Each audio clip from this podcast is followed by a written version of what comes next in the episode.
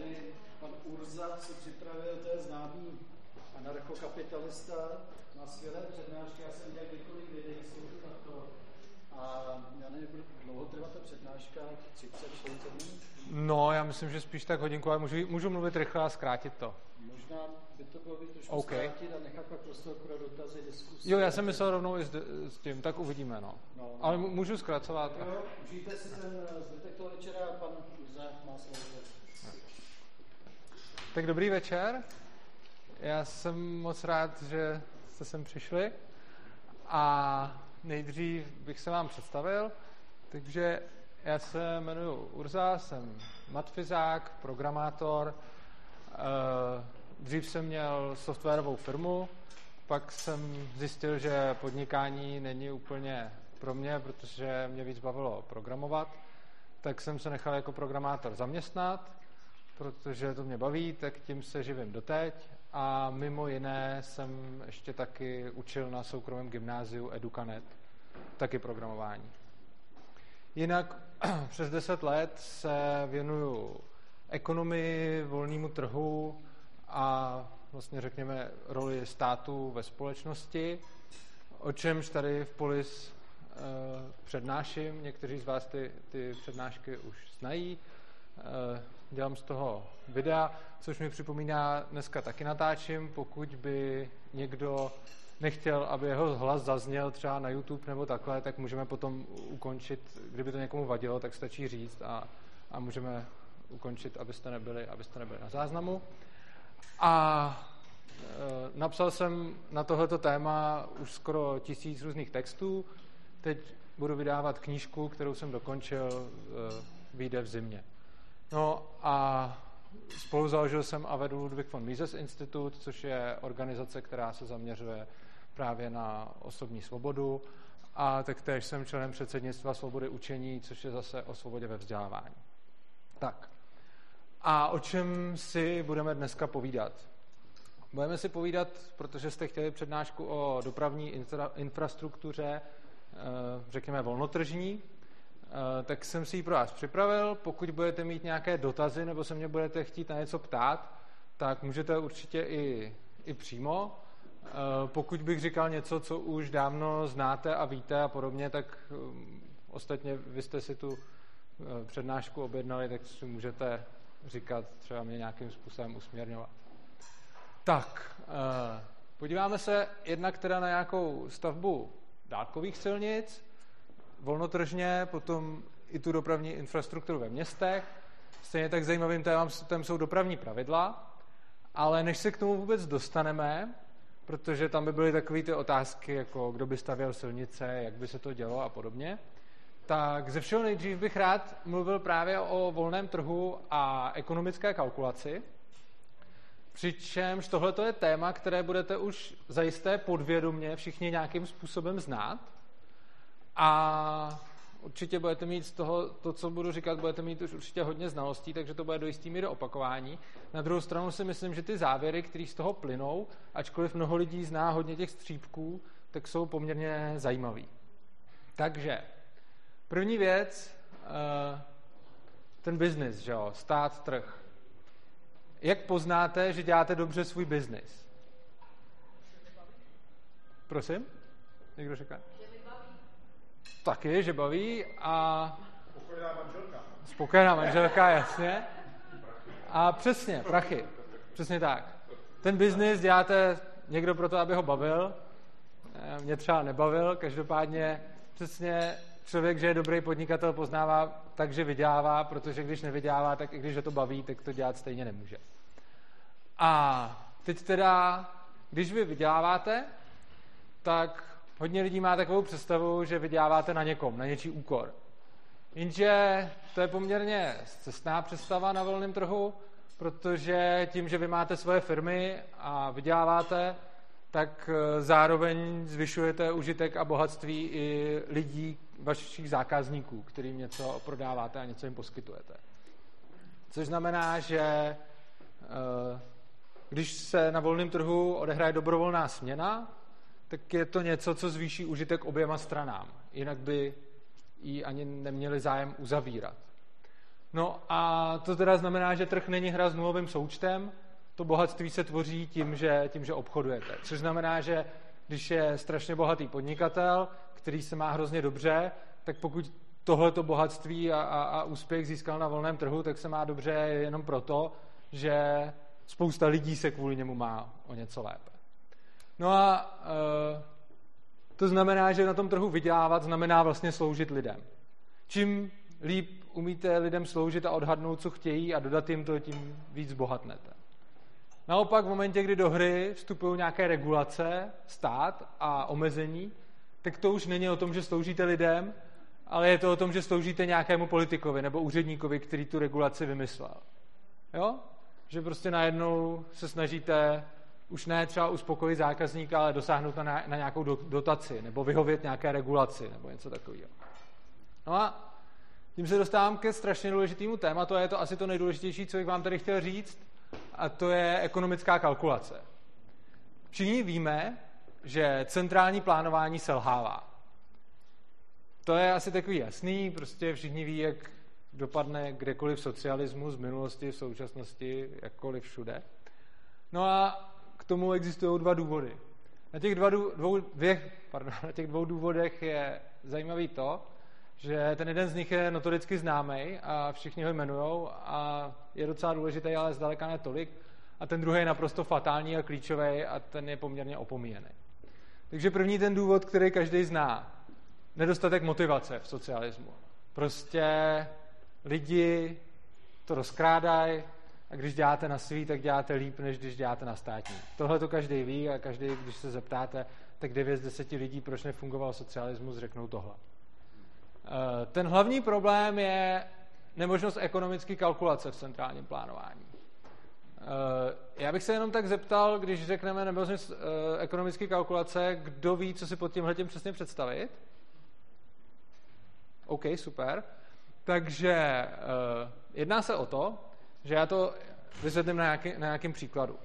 V momentě, kdy máte trh, tak když prosperujete, tak to znamená, že zdroje, které spotřebováváte ke svému podnikání, ke svému biznisu, cokoliv, tak ty zdroje jsou méně cený než to, co tím biznesem produkujete. Logicky, protože to prodáte za víc, než za kolik nakoupíte ty prostředky, včetně práce a úplně všeho. No a v momentě, kdy jste v tomhle stavu, tak vyděláváte a takhle na trhu vlastně zjistíte, že jste užiteční a neplýtváte. A to je vlastně ta ekonomická kalkulace. Zatímco v socialismu nebo centrálním plánování kde nejsou tržně dané ceny, ale rozhoduje o tom nějaký plánovač, tak tenhle ten prostředek zcela chybí a ty jednotliví lidi, bez ohledu na to, jak dobře to myslejí, nemají šanci poznat, jestli vlastně plítvají nebo jestli jsou užiteční. No a když to řeknu na nějakým příkladu, tak třeba máte e, fabriku a lidi, kteří umí dělat hardware. A vy máte jako odborníky, kteří dokážou dělat ty tištěné spoje, máte na to i nějaký stroje, dokážete prostě vyrábět. A teď s nějakýma modifikacemi ve své výrobě dokážete dělat procesory do PC, základní desky, nebo já nevím, nějaký senzory do kamer a tak dále. Můžete toho dělat spoustu. Jak se na trhu rozhodnete, co dělat? No tak, abyste co nejvíc vydělali. Že? Což znamená, že přesně zaplníte to místo, po čem lidi toužejí, co lidi chtějí, budete plnit jejich potřeby a na to, abyste vydělávali, tak to, co jim dodáváte, musí být cenější než to, co spotřebováváte. A to, co spotřebováváte, jsou jednak fyzické zdroje, jednak nějakou tu výrobu a samozřejmě i čas lidí a podobně, protože jim platíte. No a v momentě, když by tohle to měl rozhodnout nějaký úředník za socialismu, tak on prostě neví. Jo? On se může třeba zeptat lidí, který procesor je pro vás jako nejlepší, nebo to může i nějak měřit ale ono pořád to, že je nějaký procesor nejlepší, ještě neznamená, že je rozumný ho vyrábět, protože když bude mnohem dražší a mnohem víc potřebovat zdrojů než hned ten druhý za ním, tak se už to třeba nemusí vůbec vyplácet. No a tady vlastně jsem vzal ty dva extrémy, co se týče toho jednoho úplného centrálního řízení bez trhu a druhý ten volný trh. A samozřejmě ta realita je někde na té škále mezi tím. No a vše, všechno, co se v té realitě odehrává, každá regulace, každá dotace a podobně, deformuje vlastně ty ceny. Hlavní smysl těch peněz a cen je přesně to, že podle nich se dá provádět ta kalkulace a každý ví, že když vydělává, tak je prospěšný. V momentě, kdy to začnete dotovat, regulovat, danit a podobně, tak se tahle ta informace ztrácí a ten trh deformujete. E, proto teda ta firma sleduje zisk, když není úspěšná, tak krachuje, což ji označilo jako plítvavou firmu, vypadne a nahradí lepší firma konkurence. Zatímco stát je slepej a ani když tam jsou schopní a čestní lidi, což kolikrát nejsou, ale i kdyby tam byli, i kdyby se fakt snažili, tak jim to v zásadě k ničemu. Čím se dostáváme k tomu, že vlastně co přináší lidem víc užitků než spotřebuje zdrojů, tak to se vyplatí na trhu provozovat, logicky, to, o tom jsme se teď říkali.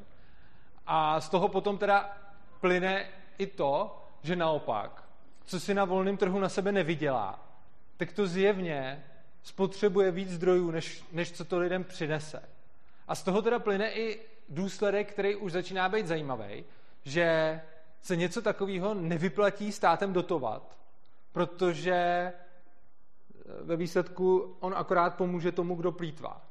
Když zase vezmu nějaký příklad, jo, typicky třeba řekněme veřejná knihovna a každý řekne, jo, veřejná knihovna, ta si na sebe nevydělá na trhu, tak ji musíme teda dotovat. Ale co znamená fakt, že si na sebe veřejná knihovna nevydělá? No to znamená, že ta veřejná knihovna spotřebává nějaký zdroje, elektřinu, budovu, knížky, zaměstnance a podobně.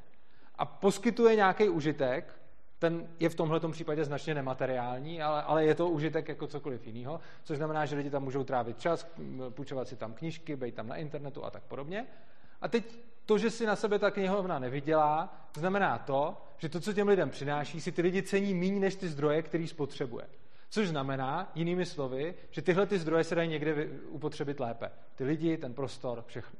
A to, že to dotujeme, tak tím se nic nezmění, jenom prostě podporujeme něco, co, co, je, co je neužitečný. Tím samozřejmě neříkám zrušme knihovny, jenom říkám nechme je na volném trhu a oni si nějakým způsobem budou muset poradit. Což znamená, některý zkrachují, ono jich možná bude třeba moc, pak ten zbytek samozřejmě natáhne víc zákazníků, anebo se bude muset restrukturalizovat jejich služba. Takže to nebude jenom knihovna, ale spojí se, já nevím, s kavárnou, s klubem a tak dále. Takže, no.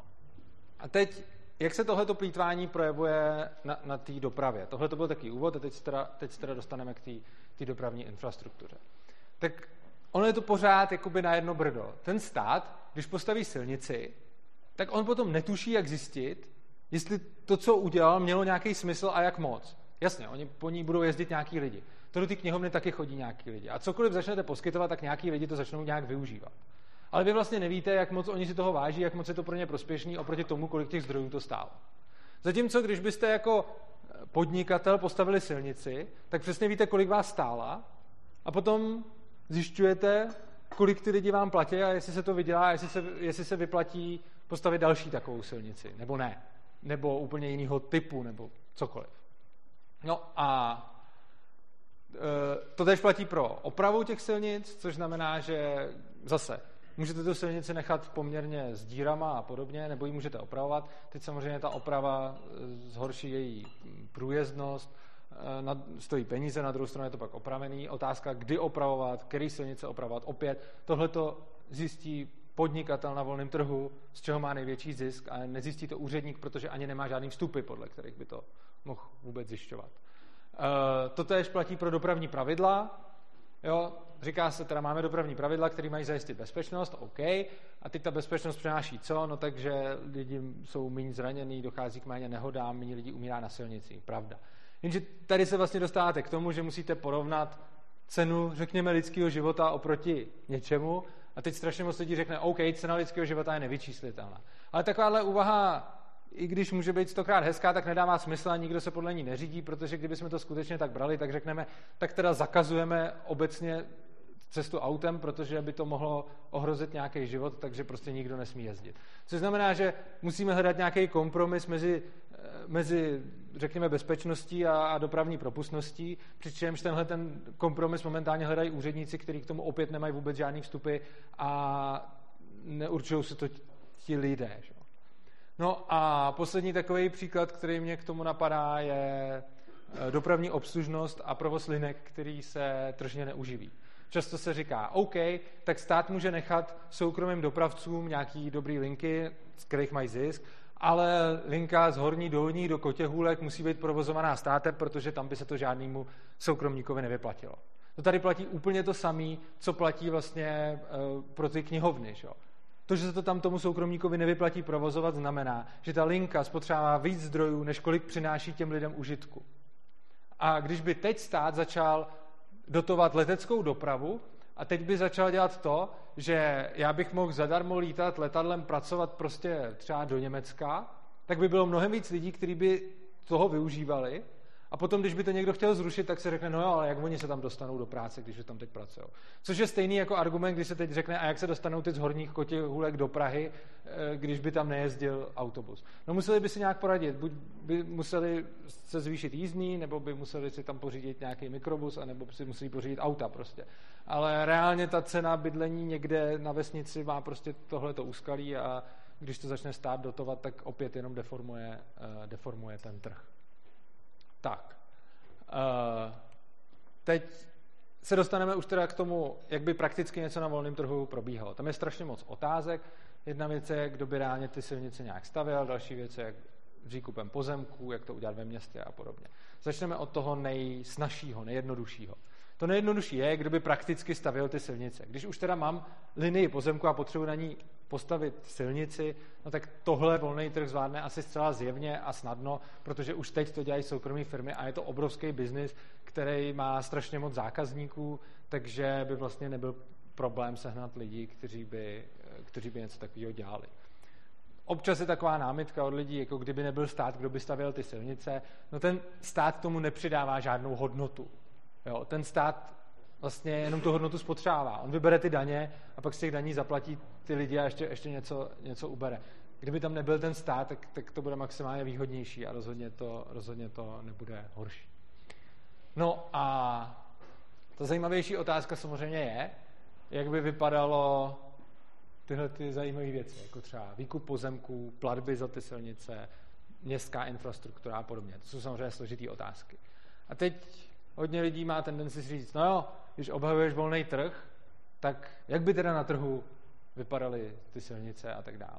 Nicméně z toho, co jsem říkal o té ekonomické kalkulaci, je už celkem zjevný, že tohleto se nedá říct, tohleto se musí nechat těm lidem, aby si na tom trhu k tomu došli. Takže když to trošku přeženu do krajnosti, tak na otázku, jak by to bez státu vypadalo, je odpověď, vy jste podnikatelé, takže to byste spíš měli říct vy mě, protože vy máte své firmy a vy umíte odhadnout, co lidi chtějí. Že? Takže jakým způsobem postavit silnici a jakým způsobem tohle udělat, budete pravděpodobně vědět vy asi nejlíp tak jako z populace. No a samozřejmě to teď jako nějakým způsobem probereme, ale proč jsem to celý říkal? Protože ty všechny věci, které tady budu teď říkat, jsou jenom možnosti, které nastínují. Jak by to mohlo vypadat. Rozhodně netvrdím a nikdo nemůže tvrdit, já vím, jak na volném trhu budou vypadat silnice a dopravní infrastruktura, protože kdyby tohle to někdo tvrdil, tak by to mohl rovnou centrálně naplánovat. Což jsme si před chvílí řekli, že není možný dobře centrálně naplánovat. Což znamená, že ani nikdo neví, jak by na trhu vypadaly silnice. Ta poenta je pochopit, proč by to volnotržně fungovalo líp, než když to dělá stát. Což bylo to, co jsem tady vlastně vysvětlila doteď. No a první, na co se podíváme, takového zajímavějšího, jsou platby. Eh, jakým způsobem se za ty silnice bude platit. Dneska se platí zejména nějakou spotřební daní, pak dálničníma známkama, někde mítem. Že? Tak prostě klasická úvaha by byla, jako kterou lidi předkládají. Takže když to budou dělat soukromníci, tak všude budou mítní brány, každý kilometr to bude dělat někdo jiný a, a já budu muset mít 10 dálničních známek. Tak to je přesně taková ta úvaha, kdy vidím, jak špatně to dělá stát a pak si řeknu, soukromníci to budou dělat úplně stejně špatně. Že?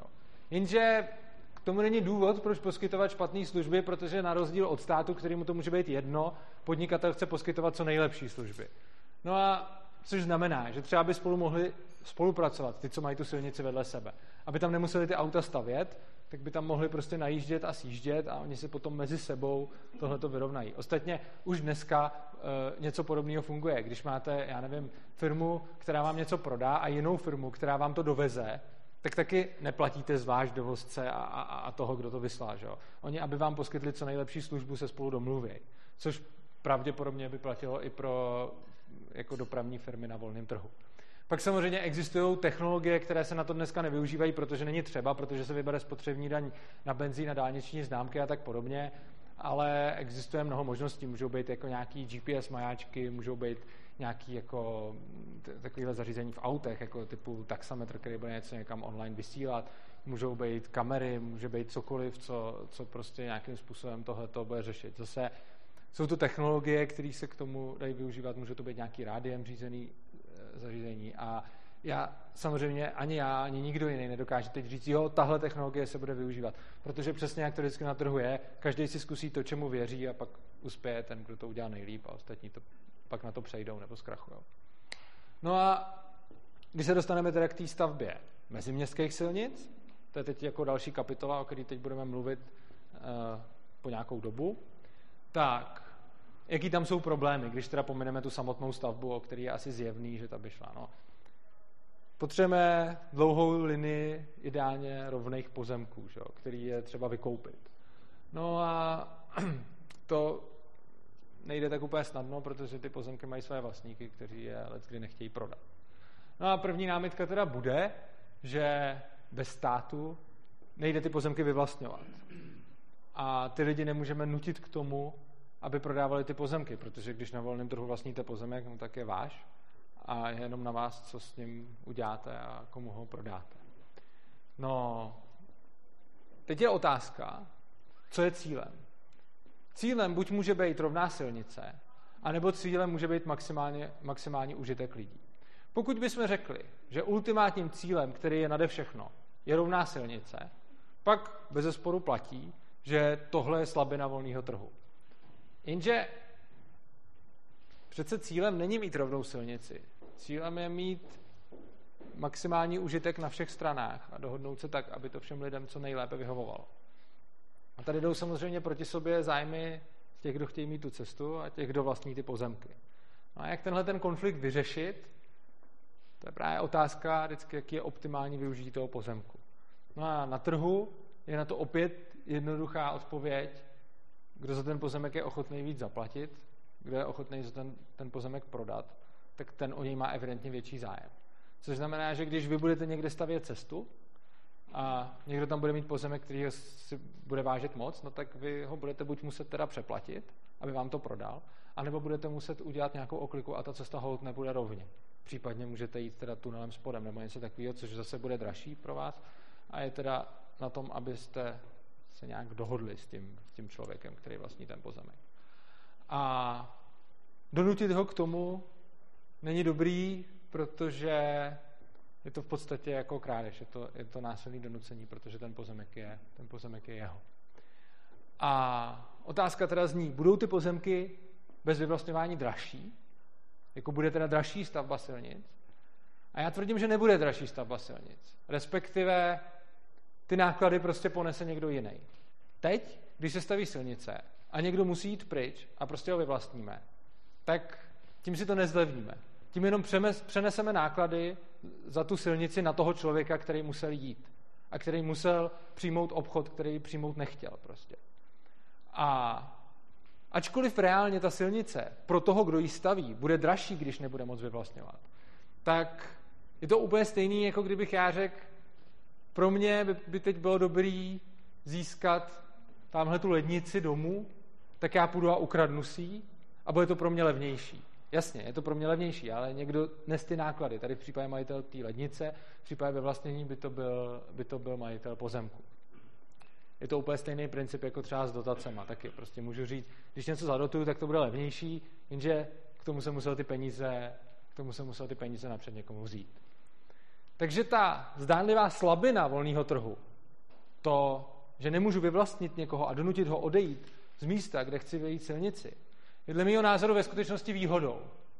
Konkrétně, kudy má vést ta silnice, se má teda dohodnout zájmem těch, kdo ji tam chtějí stavět a využívat, versus zájmu těch, kteří chtějí ty pozemky využívat k jinému účelu, ať už třeba bydlení nebo zemědělství nebo úplně cokoliv jiného, co si usmyslí.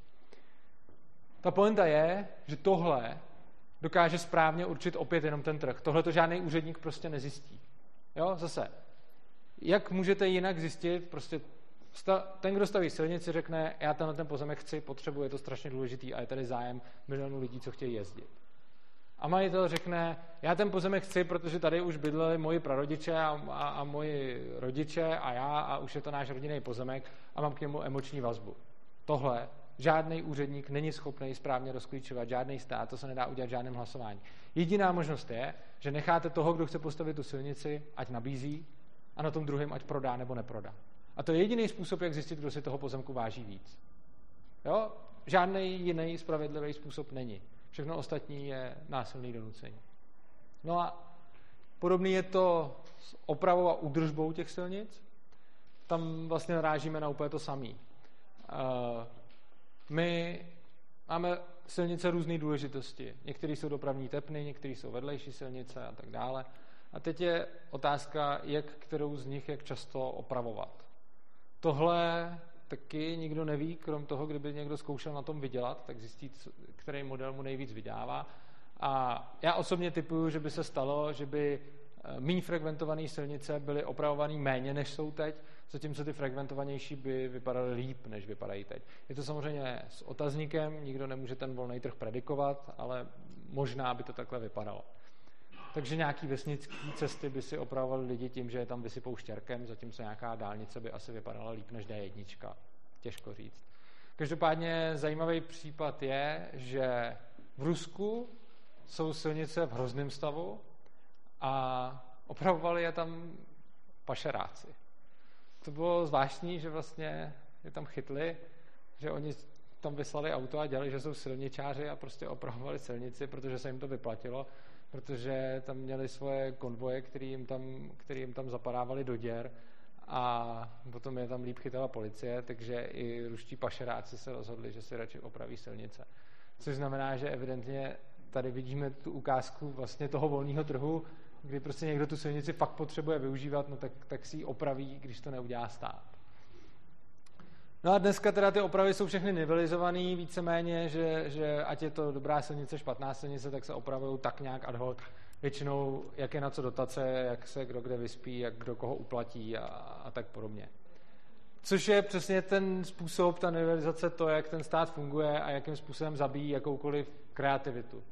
Prostě tvořiví lidi by mohli stavět silnice a dělat to líp než ten stát. Jenže tomu státu se strašně špatně konkuruje, ne protože by to dělal dobře, ale protože on donutí všechny mu zaplatit a z toho pak ty silnice staví. A konkurujte někomu, kdo vlastně už všechny zákazníky si násilím vzal k sobě, vzal si od nich ty peníze a teď, teď co, vy můžete jako konkurovat způsobem, no já jsem tady dražší to, to nebude moc fungovat. Přitom je to přesně ta, ta tržní deformace, kdy ten stát, i když poskytuje špatné služby, jenom těžko můžete nějakým způsobem vyšoupnout. Přičemž za předpokladu, že by tahle ta možnost byla a lidi by si mohli platit za silnice dobrovolně, tak by určitě mohla vznikat spousta inovací. Jo, například by se mohlo ukázat, a zase, teď je to opět na poli spekulací, co by se mohlo stát, mohlo by se ukázat, že třeba ty tunely jsou, uh, jsou rozumným jako nápadem nebo řešením. Teď jsou strašně drahý, že? Ale za předpokladu, že by se ukázalo, že je hodně velký problém jako s lidmi, kteří nechtějí opouštět třeba pozemky nebo ve městech a podobně, a byl by velký tlak na stavbu tunelů, tak by se samozřejmě vylepšovaly i ty technologie, kterými se ty tunely staví. Jo. Tohle je všechno takový cyklus, vždycky, když je po něčem poptávka, tak se to začne technologicky hrozně vylepšovat a začne to pak být i levnější. No a další možnost by byla, že by se třeba prosadila nějaká úplně jiná, de, uh, nějaká úplně jiná doprava. Což už jsem trošku na poli takového jako sci-fi, jo? ale třeba by to nemuselo být takový sci-fi, kdyby jsme za ty silnice platili jejich jakoby reálnou, reálnou částku, kolik, kolik vážně ta silnice. Možná by zůstaly takhle auta, možná by, se, možná by se řešilo něco úplně jiného, možná by se třeba ukázalo, že na nějaký vzdálenosti je lepší doprava třeba letecká nebo vlaková mohlo by možná dojít třeba k individuální letecké dopravě, já nevím, nějakýma dronama, nebo jo, těžko, těžko říct.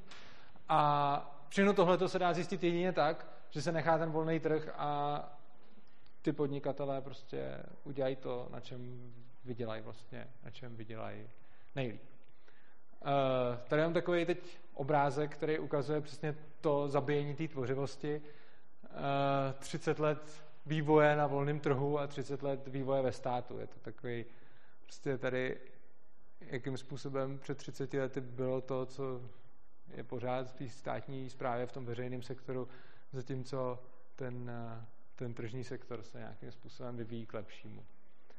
No a prosím?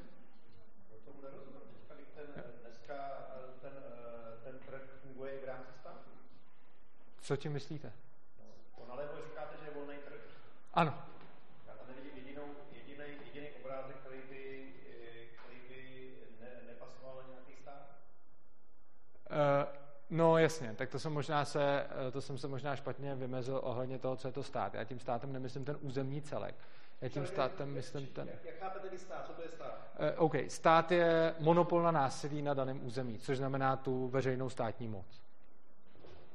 Já se teda omlouvám, že jsem řekl stát, ale eh, nemyslel jsem tím samozřejmě území, jako třeba Česká republika nebo Německo. Myslím tím, tím stát, myslím ty politiky, úředníky, regulace, zákony, policajty a prostě, řekněme, veřejný sektor, kdybych to, kdybych to tak řekl. No a dalším, ano? Myslíte si, že by Apple mohl dosáhnout současné velikosti, kdyby nebyl v rámci USA?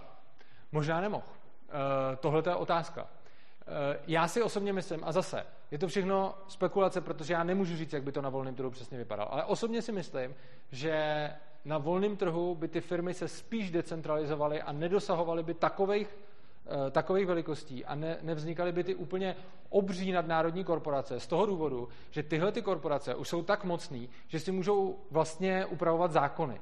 Což znamená, že ty státy jim pomáhají v útisku menších podnikatelů. Takže v momentě, kdy máte korporaci, která je tak velká, že v podstatě si může koupit svoje zákonodárce, tak takováhle korporace si pro sebe může získat výhody, někdy nepřímý a tajný skrz nějaký změny zákonů, někdy i přímý investiční pobídky a takhle, zatímco podnikatele, kteří jsou menší, než je prostě, já nevím, Apple, nebo něco, já nevím, Apple to řekl jako příklad, ale prostě nějaký ty velké firmy, tak ty menší podnikatelé tuhle tu možnost nemají. Takže si myslím, že bez těch států by spíš to pomohlo středním podnikatelům, drobným, možná i těm velkým, ale nejspíš by na tom byly hůř ty úplně ty, ty nejvíc obří. Jako. Ale nevím, je to zase, je to zase můj, můj dohad. Ta, ta představa je jako totálně realita bez státu. Stát neexistuje, No, já jsem se... Nebo, nebo ten stát tam přeci jenom plní nějakou funkci. Eh, můžete mít vlastně obojí. Co se mě týče a mýho osobního názoru, tak já si myslím, že by ten stát neměl být vůbec a že všechny ty funkce jsou zastupitelné volnotržně. Myslím si, že úplně všechny. Myslím si, že i obrana a tak dále. Uh, mám tady na tom, myslím si, že všechno. Uh, mám tady na to právě ten cyklus přednášek, kdy vždycky rozebírám ty jednotlivé oblasti a tady teda uh, řeším jenom tu, tu dopravní infrastrukturu. Samozřejmě se můžeme bavit i, můžeme se bavit i nad rámec toho.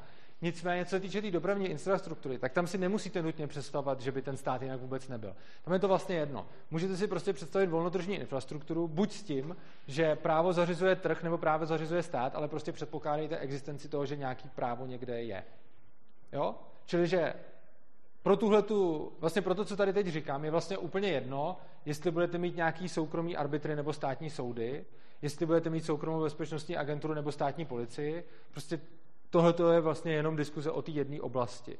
Přičemž já předpokládám, že by ten stát jako nemusel být vůbec, ale pokud si někdo myslí, že by bylo dobré, aby zajišťoval obranu, legislativu a podobně, tak tohle to se dá použít jako argumentace proti tomu, proč by neměl zajišťovat dopravní infrastrukturu. Obecně pro anarchokapitalisty ten stát by neměl existovat vůbec? Ano. Ne, pro anarchokapitalisty by stát neměl existovat vůbec a pak jsou právě minarchisti, kteří tvrdí přesně tu malou formu státu. To jsou takový dvě, dvě, dva, filozofický, dva filozofický směry. No a velkým problémem těch států, mimo jiné, a v, tom, eh, v, těch, v té dopravní infrastruktuře se to projevuje dost zásadně, eh, je korupce. Konkrétně takový pikantní příklad, Eh, v České republice umíme stavět dálnice takovým způsobem, ne všechny teda, ale už tady jsou, už tady jsou takový kusy dálnic, které byly postavený způsobem, že metr čtvereční té dálnice byl dražší, než by byl metr čtvereční rodinného domu. Takže kdyby se tam postavili rodinný domy bez žádného místa mezi, tak by to bylo levnější, než postavit tu dálnici. Jo. Což je jako asi extrém. Nicméně nikdo neví, kolik má správně stát dálnice.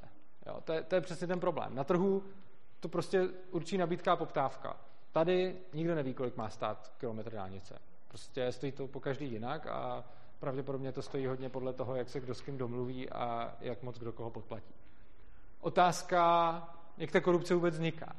No, podmínkou pro korupci, bez který nemá vůbec smysl, je ten, že musíte mít někde někoho, kdo rozhoduje o cizích penězích.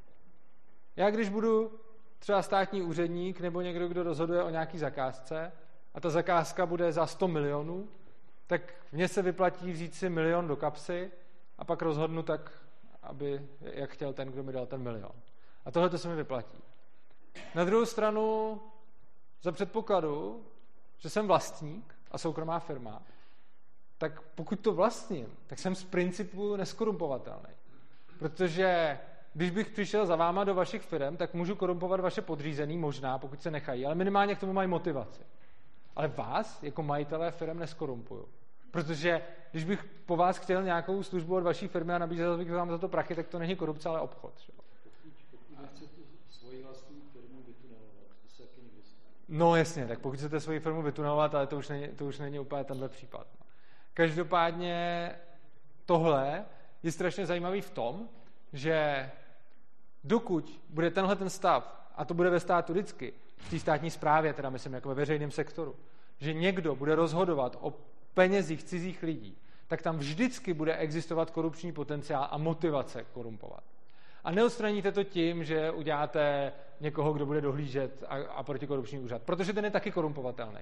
Každý v tom řetězu, kdo má na někoho dohlížet, může být taky uplacený. Jenom to děláte trošku těžší. Ale v zásadě té korupce se nezbavíte. Proto taky, když slyším vždycky ty politické strany, které říkají, uděláme to transparentní. Já si myslím, že je to k ničemu. Respektive něčemu to možná může pomoct. Ale takhle velký stát, jaký máme teď, kde probíhá tak obrovské množství transakcí, dotací, pobídek a podobně. I kdyby byl úplně transparentní a všechno to bylo na internetu, tak nikdo ani nestihne se prostě koukat na to, co kdo kde uzavírá. Těch, eh, těch dotací je obrovský počet. Já jsem nedávno viděl, že to někdo počítal a byly to, byly to prostě čísla, které jdou do nějakých jako tisíců dotací, které se vyplatí, já nevím, teď jestli to bylo za měsíc, no, ne, teď se to zrovna nepamatuju, ale byly to opravdu takové čísla, že i kdybyste to všechno měli na internetu a viděli to, tak to nejste schopni kontrolovat. Nemluvě o tom, že ta kontrola, že vy vlastně ani nepoznáte bez té ekonomické kalkulace, jestli to bylo nebo nebylo nadstřelený nebo podstřelený. Občas je to zjevný. Občas prostě nevíte. Jo. A tím způsobem teda jediná možnost, jak ty korupci reálně zabránit, není transparentnost a není to úřad pro kontrolu korupce. Jediný způsob je, že o těch penězích budou rozhodovat ty, kterým ty peníze patří. Jinak se korupce prostě nikdy nezbavíme. No a to bychom, tímhle tím bychom uzavřeli tuhle tu kapitolu o těch eh, silnicích, které vedou mimo města. A teď bych se rád podíval na tu dopravní infrastrukturu ve městech. Uh, to by pravděpodobně nějaký ty menší cesty by mohli vlastnit majitelé těch okolních domů. Případně nějaký developer by mohl vybudovat celou čtvrť a v té by vlastnil samozřejmě ty, ty cesty. Tohle to by bylo nějakým způsobem zajištěný smluvně. Samozřejmě tady se ten trh predikuje extrémně těžce, protože je těžko říct, jak by přesně vypadala ta, jak by přesně vypadaly ty smlouvy a podobně. Nejspíš by prostě, když by se ukázalo, že nějaký model je špatný a vede k tomu, že ty lidi s ním nejsou spokojení, tak by začal tržně vítězit jiný model, s kterým spokojení jsou. Co se týče těch větších komunikačních tepen ve městech, tak by mohly být provozovaný víceméně možná podobně jako ty, jako ty meziměstský. Případně opět ty tunely, myslím, že by dávaly zejména pod městama mnohem větší, mnohem větší smysl než, než kde jinde.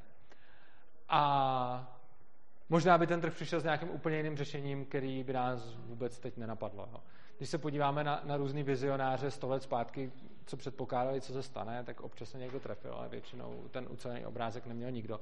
Takže když bychom teď jako si řekli, dobře, jak bude za 50 let vypadat uh, dopravní infrastruktura, kdyby to bylo na volném trhu, tak si myslím, že nikdo neví a je to celý jako věštění z křišťálový koule. Každopádně něco zajímavého přece jenom uh, mě napadá, co by vás třeba mohlo taky zajímat, a to je jakým způsobem by se dalo, kdyby ty silnice byly vlastněny soukromně, předcházet dopravním zácpám.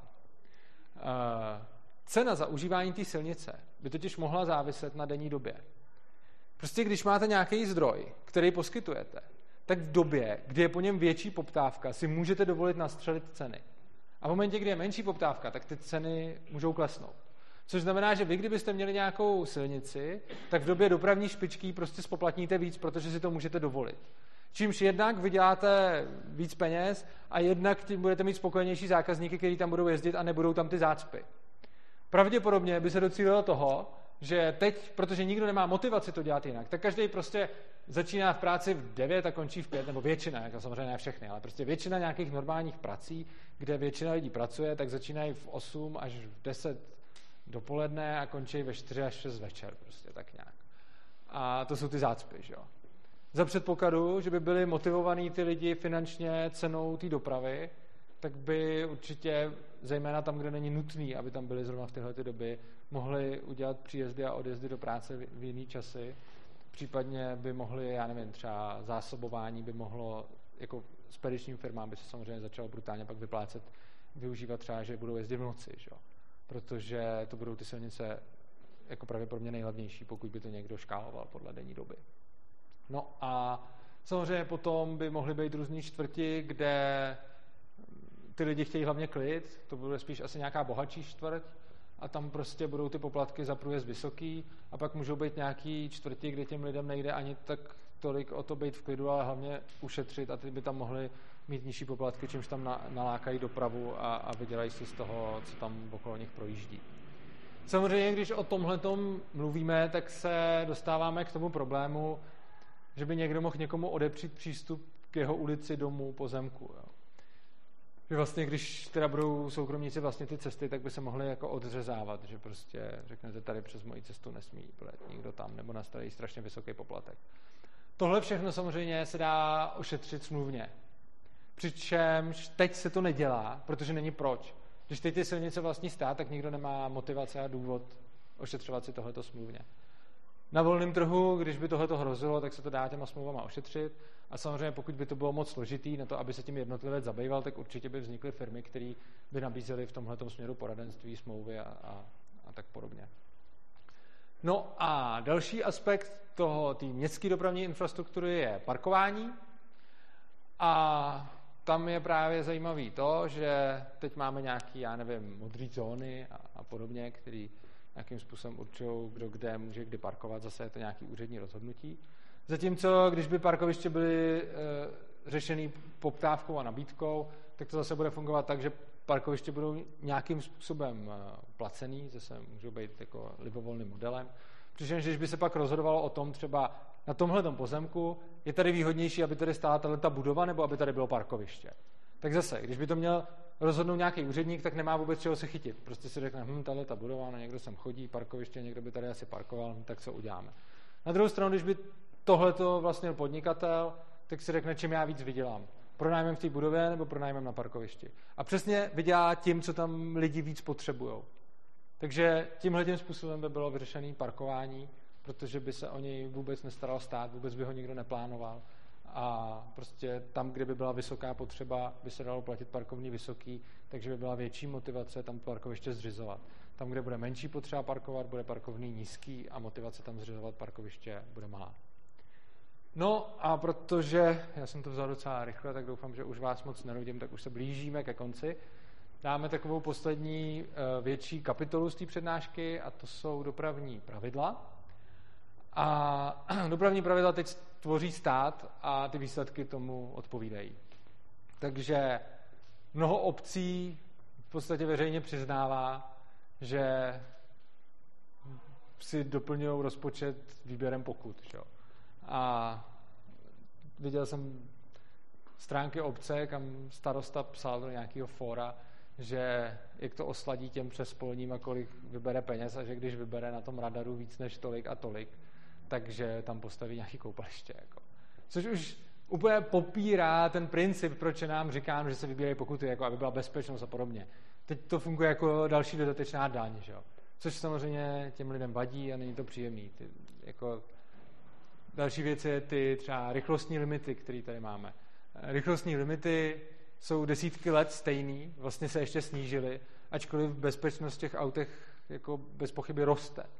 Takže roste bezpečnost, ale limity zůstávají stejný. To je spíš takový, že už je to setrvačnosti a jsou nějaký, jako, řekněme, hodně jsou to socialisti, třeba sociální demokrati a podobně, kteří strašně brojí za to, aby ty pravidla byly co, co nejpřísnější Přičemž pak třeba někdo jiný brojí za to, aby ne, ale nikdo vlastně nemůže vědět, jak je to správně, protože jediná možnost, jak zjistit, jak je to správně, je, že budete mít prostě dvě silnice a jeden majitel si řekne, tady bude prostě maximální povolená rychlost a bude tady strašně moc jako restrikcí a můžete tady jezdit a hold máte teda třeba menší šanci, že se vám něco stane, i když to je taky otázka, jestli to vůbec na to má vliv.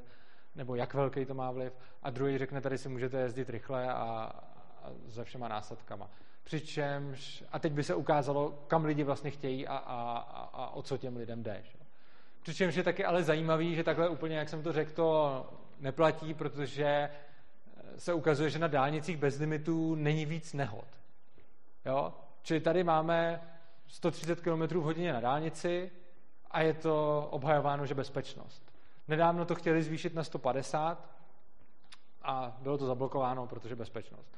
Přitom v Německu je mnoho úseků dálnic, kde je ta rychlost celá neomezená a prostě není tam víc nehod. Jo. Takže ono taky, když se pak podíváte do statistik, co způsobuje dopravní nehody, tak e, samozřejmě rychlost to občas způsobí, ale je to poměrně marginální. E, většinou to jako nejčastější příčinou nehody je nevěnování pozornosti řízení. No a zajímavý taky je, že ty rychlostní limity původně vůbec nevznikly jako bezpečnostní prvek, ale vznikly v 70. letech, nebo možná o trošku dřív, eh, kvůli nedostatku ropy. Že se očekávalo, že bude nedostatek ropy a potřebovali snižovat spotřebu. Tak zavedli rychlostní limity. No a pak to zůstalo a teď už se z toho udělalo, jako že je to bezpečnost. Jo, otázka je, neexistují prakticky žádný rozumný data, které by ukazovaly, eh, že ty, že ty restrikce mají nějaký jako význam a smysl. Ne, že by asi při, při vyšších rychlostech má samozřejmě člověk jako méně času reagovat. Otázka je, jaký to má vůbec reálný dopad. No a kdyby tyhle ty pravidla vytvářely majitelé, tak je samozřejmě budou vytvářet tak, aby uspokojovali svoje zákazníky. No, tady každýho napadne poměrně logická otázka, co když na každé silnici budou potom ty pravidla úplně jiný. A já nevím, co mám dělat, protože co když se to bude lišit. A na jedné silnici se bude jezdit levo, na druhý vpravo, značky budou vypadat každá jinak. No, trošku se lišit asi budou. Například třeba v těch rychlostních limitech a podobně. Na druhou stranu nedává úplně smysl, aby se lišili totálně. Proč? No, protože ty majitelé nechtějí mít na svých silnicích hodně nehod, který musí řešit a, a, a který jim přinášejí další náklady. Každý ten majitel silnice chce, aby tam byl co nejplynulejší provoz a aby nemusel řešit to, že se tam dějou nehody. Což znamená, že se to bude snažit celý přizpůsobit tak, aby tam ty lidi nebourali. No a e, víceméně je to podobný, jakože ten trh prostě unifikuje některé normy. Třeba čárový kódy. Pro ty neexistoval, když vznikaly žádný státní standard. Stejně si ten Eh, stejně jako zákon, který by vynucoval čárový kódy. Stejně se udělal systém, který funguje, ono je teda jako několik formátů čárových kódů, ale je prostě nějaký systém čárových kódů, který funguje, všichni ho volnotržně přijímají, teď už na to určitě bude nějaká směrnice. To samé kreditní karty, jako platební terminály a podobně. Jako když vznikaly platební terminály, tak eh, neexistovalo žádný státní nařízení, který by normovalo, jak musí vypadat karta, aby terminál přečet jak a tak dále. Každá ta banka si teoreticky mohla udělat terminál po svém. Neudělali. Udělali ho tak, aby byli kompatibilní. No protože i když ty banky si konkurují, tak je pro ně výhodný, aby ten člověk si mohl na co nejvíce místech vybrat a chtěl používat ty jejich služby. Což bude s těma silnicema úplně to samý. Prostě oni nemají důvod dělat prostě blbý pravidla, když můžou udělat lepší. No a tím se dostáváme už k samému konci. A na závěr bych chtěl tady říct takové dvě věci k zamyšlení. První věc. Před revolucí, před 89. ten stát spravoval všechno. Spravoval obchody, výrobu, všechno. Ono to nefungovalo. Po, 80, po 89. jsme se rozhodli, že teda nějaký ty věci předáme trhu. Všechny ty věci, které šly trhu, se brutálně zlepšily. Zlepšil se dodej zboží, zlepšily se prostě obchody, trh, všechno, všechno co, co, se z toho, co se odstátnilo a zprivatizovalo, prošlo výraznou změnou k lepšímu. V obchodech už je toaletní papír a nejen. A všechny ty věci, které zůstávají státní, tak se pořád notoricky zmítají v problémech. Školství, zdravotnictví. A teď je otázka, když se na to podíváte tak jako nezaujatě a odhodíte takový ty předsudky, jako zdravotnictví a školství přece musí být státní, protože prostě je a protože se to tak říká. Jak je možné, že všechno, co jsme zkusili ze státu předat trhu, tak nikdy to neselhalo. Vždycky se to zlepšilo. OK, kde to není pravda? Že to není pravda. Tak No, no, já nemyslím každý barák, který se zprivatizoval. Ono třeba můžete zprivatizovat nemocnici nebo školu, ale v momentě, já myslím celý to odvětví. Důvod, vy třeba můžete zprivatizovat nemocnici či školu, ale stejně ten výsledek je, že máte strašně regulovanou instituci, protože ty zákony to stejně svazují. Já jsem myslel volnému trhu. A ne, že se to zprivatizuje tak, že máte podnik, který byl státní, třeba nemocnici, budete mít státní nemocnici, pak ji teda koupí soukromník, ten tam může udělat nějaký kosmetický vylepšení, ale stejně je svázaný všema těma zákonama. Takže reálně není on ten, kdo by to řídil a rozhodoval o tom, jak to tam bude vypadat, protože reálně o tom stejně rozhoduje ten stát skrze ty zákony. Takže samozřejmě můžete mít nějaké instituce, který zprivatizujete a je to tam klidně ještě horší, ale to není volný trh. Je rozdíl mezi tím, když něco vlastní soukromník, ale je to extrémně regulovaný po všech stránkách, a mezi tím, když je to vážně volnotržní. To, co se přidalo volnému trhu, což znamená ty odvětví, jako prostě třeba průmysl nebo zemědělství, i když je spoustou výhrad, tam jsou dotace a podobně. A tyhle ty věci, malou obchod a tak dále, a zásobování, a tyhle ty věci, které logistika, které se předali trhu, tak se zlepšily, jako celý ten, celý ten obor, tam, kde se deregulovalo. A ty odvětví, které zůstaly státu, tak jsou na tom hrozně špatně a to samozřejmě i navzdory tomu, že některé ty konkrétní instituce byly privatizovány. To máte pravdu, že, že, že prostě tam to, tam to nepomáhá. A otázka je, proč by to s tou dopravou zrovna mělo být jinak. Jo? Čili proč by zrovna ta doprava neměla fungovat? A poslední věc k zamyšlení, kterou tady mám, je ohledně daní. Když si někde otevřete podnik a přijde k vám mafie a chce po vás 10% toho, co si vyděláte, tak je to hrozný. Že? A když vám vyhrožují, že vám to tam vypálí, pokud jim to nedáte, tak, tak je to strašný a každý to odsuzuje. Na druhou stranu, když přijde stát a ten nechce 10%, tak chce tak asi dvě třetiny, tak to všichni platí. A dokonce se ještě bere jako, že špatně to neplatí. A když někdo ty daně krátí, tak se dokonce ještě najdou tací, kteří mu drze řeknou, že krade. Jo, to, to je naprosto absurdní. Vy si něco vyděláte v svojí pílí ve svém podniku, stát řekne dvě třetiny ke mně. Vy z toho kus ulejete a nedáte celý dvě třetiny a oni vás ještě označí za zloděje. Jo? Přitom oni jsou ty, kdo vám vyhrožují násilím, když nezaplatíte. Jo? A teď, teď, ale je to, opravdu, je to opravdu reálně to, co dělají, je, že vám vyhrožují násilím, protože co se stane, když ty daně nezaplatíte? No oni na vás začnou uvalovat exekuce, začnou vám to brát a v momentě, kdy si to budete bránit, tak vás fakt zavřou. Jo? Přitom je, je to tak zajímavý, jo? že když já bych teď k někomu z vás přišel a řekl, jestli mi jako nezačnete teď dávat kus všeho, co vy děláte, tak vás šoupnu někam do svého sklepa za mříže a tam schnějete. Tak všichni řeknete, že to je hrozný. Když přesně to samý udělá stát, ale úplně přesně to samý. Jenom je to institucionalizovaný, máte nějakou pompu, vypadá to jako hrozně honosně. Tak si řeknete, hm, to je asi dobrý to zaplatit. A vlastně, kdo to neplatí, tak je hrozná svině, že nás okrádá. Tohle je absurdní. A pro mě osobně tohle je ten zásadní argument proti státu. Ne ty všechny, který jsem tady říkal doteď. Je to ten etický argument. Ten etický argument, že když si něco vyděláte, tak je to vaše. A měl by být na vás, komu a jak se chcete podělit, komu co chcete dát. Protože jste si to vydělali svojí pílí. A rozhodně jste to nevydělali kvůli regulacím, které na vás úředníci uvalují.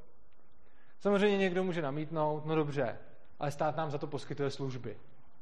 Poskytuje nějaké služby, to jo. Ale opět, ta logika. Kdybych tu samou logiku aplikoval na cokoliv jiného, když já k vám přijdu, třeba vám natřu plot a ještě vám schrabu zahradu, aniž jste si o to řekli. A pak vám přijdu a můžu po vás za to chtít prachy ve výši, kterou já si určím. To je absurdní. Další takový argument proti tomu je, no jo, ale tady ty daně jsme si demokraticky odhlasovali. Odhlasovali. Opět. Když si tady v té místnosti demokraticky odhlasujeme, že rozmátíme tu kameru, která mě nahrává, je to v pohodě? Není, že jo? A najednou, když to dělá stát, tak, tak všechna klasická morálka, etika jde stranou a zůstává tam to, co, na, co do nás prostě bylo nahuštěno a jsou schopní ještě říct, že ten, kdo neplatí daně, okrádá stát. Přitom jediný, co udělá, je, že se nenechal okrást. a okrat stát asi tolik, jako když mě někdo přepadne a chce peněženku a telefon a já mu dám jenom peněženku a telefon uleju. Takže to je z mé strany zatím všechno. A děkuji vám za pozornost. A teď, jestli chcete, tak o tom můžeme diskutovat. Buď záleží na vás, jestli tady můžu stát a můžete se mě ptát, nebo se můžeme jít nějak bavit. Přičemž pokud by někomu bylo nepříjemný se nechat nahrát, tak to můžete říct a my bychom to stopli. OK, tak se můžete ptát. Tady, no. Kolego, já jsem byl mezi posledníma studentama, v 89. udělal státní. Mm-hmm. Kdy je, kdo v létě propadli, už na podzim nemuseli opakovat. Mě ten marxismus leninismus strašně bavil, to je na všechno možné, protože vnitřně věděl, že to je, že to je nesmysl ale hrozně těžko se na akademické půdě diskuzí došlo k tomu, že to nesmysl je. Jediný argument, který platil na profesora byl, ukažte mi zemi, kde to střednědobě funguje. A to nemohl logicky říct nikdo nic. Nakolik je tohle od vás akademická diskuze, nakolik je to od vás reálně myšlený návrh budoucnosti lidstva? Tohle je strašně dobrá otázka, já jsem hrozně rád, že jste to řekl. Uh, Víte, co je škoda? Že jste v tom 89. na marxismu, leninismu, protože tady bylo všechno zakázáno, neměl přístup k rakouské škole ekonomické. On ten komunismus na akademický půdě, pozor, čistě akademicky, bez příkladů, ještě dřív, než vůbec začal, vyvrátil Ludwig von Mises. Ten institut, co jsem na začátku říkal, institut Ludwika von Misese, tak přesně ten člověk vyvrátil již akademicky ten komunismus. Mimochodem, já jsem, ono je to, to jeho dílo je strašně rozsáhlý, protože on byl fakt akademik a byl strašně poctivý v tom. A ty vaše profesory by naprosto rozstřílel. A já jsem to tady hodně, hodně zkrátil a zhustil.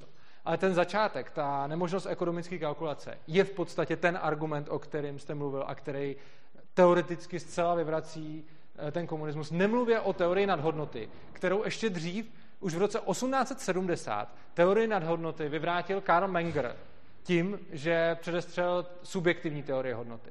Teorie nadhodnoty vychází z jakýsi objektivní pracovní teorie hodnoty, to určitě víte, protože jste to studoval, ale oproti tomu je subjektivní teorie hodnoty, která tuhle tu teorii nahrazuje. S tou nadhodnotou je totiž ten problém, že abyste měl nadhodnotu, tak byste museli mít objektivně definovanou hodnotu toho statku. Jenže reálně hodnota toho statku se odráží od nabídky a poptávky. Což znamená, že tu samou věc, kterou někde vyrobíte, tak tam může být za milion a taky může být za nic. V závislosti na tom, kde to je. Triviální příklad, voda na poušti je strašně drahá, voda tady je dost levná. Jo? Čili ten statek nemá svoji objektivní hodnotu.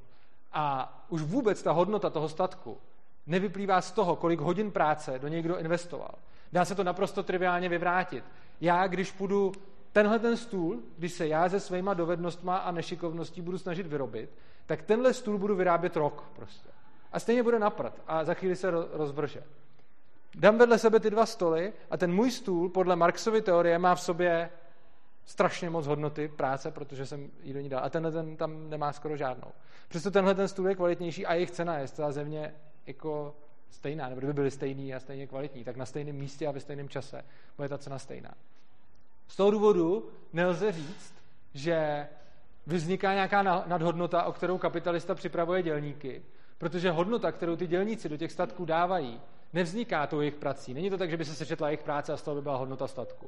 Protože když budou dělat na něčem úplně zbytečným, oni můžou jít kopat díru a pak ji zase zahravávat nebo takovéhle věci. Dají do toho práci, podle Marxe hodnotu, ale ta hodnota tam reálně není. A tohle je, myslím, ten hlavní argument, který by se dal použít proti tomu. Je to obojí. Jak byste zapasoval nestátní oblast uprostřed Evropy obklopenou státy? Samozřejmě těžko. Uh, samozřejmě je to, je to o tom, že pokud znáte nějaké anarchisty, tak jsou to většinou levicoví anarchisti, kteří hlásají revoluce a podobně. To, tomu jsem zdaleka dalek. Já určitě nechci žádnou revoluci. To, co si myslím, že je cestou, která se dá reálně dělat, je nějaká osvěta, která bude probíhat tak nějak jako všude. A tou osvětou ukázat lidem, že volný trh a kapitalismus není jejich nepřítel. Že podnikatele nejsou ty, kde ožebračují, ale že podnikatelé jsou ty, kvůli kterým se ty lidi mají dobře a kvůli kterým se životní úroveň neustále zvyšuje. A až tohle to ty lidi pochopí, tak potom začnou ten stát pomalu zmenšovat. Já neříkám jít a zrušit stát jako ze dne na den. To, ne, nechci revoluci, přesně tak. Chci pomalej evoluční vývoj, kdy to bude těm lidem postupně docházet, kdy si to budou ty lidi uvědomovat a postupem času budou ten stát zmenšovat. Já si nemyslím, že bych se dožil toho, že by někdy byla jako nějaká bezstátní společnost. To, o co se snažím, je přesvědčit co nejvíc lidí, aby chápali, že kapitalismus není něco zlýho, ale kapitalismus je to, díky čemu se mají dobře. A až tohle to budou chápat, tak přestanou volat potom, aby jim stát proti tomu kapitalismu pomáhal. Protože on jim nepomáhá. Өршиж яах.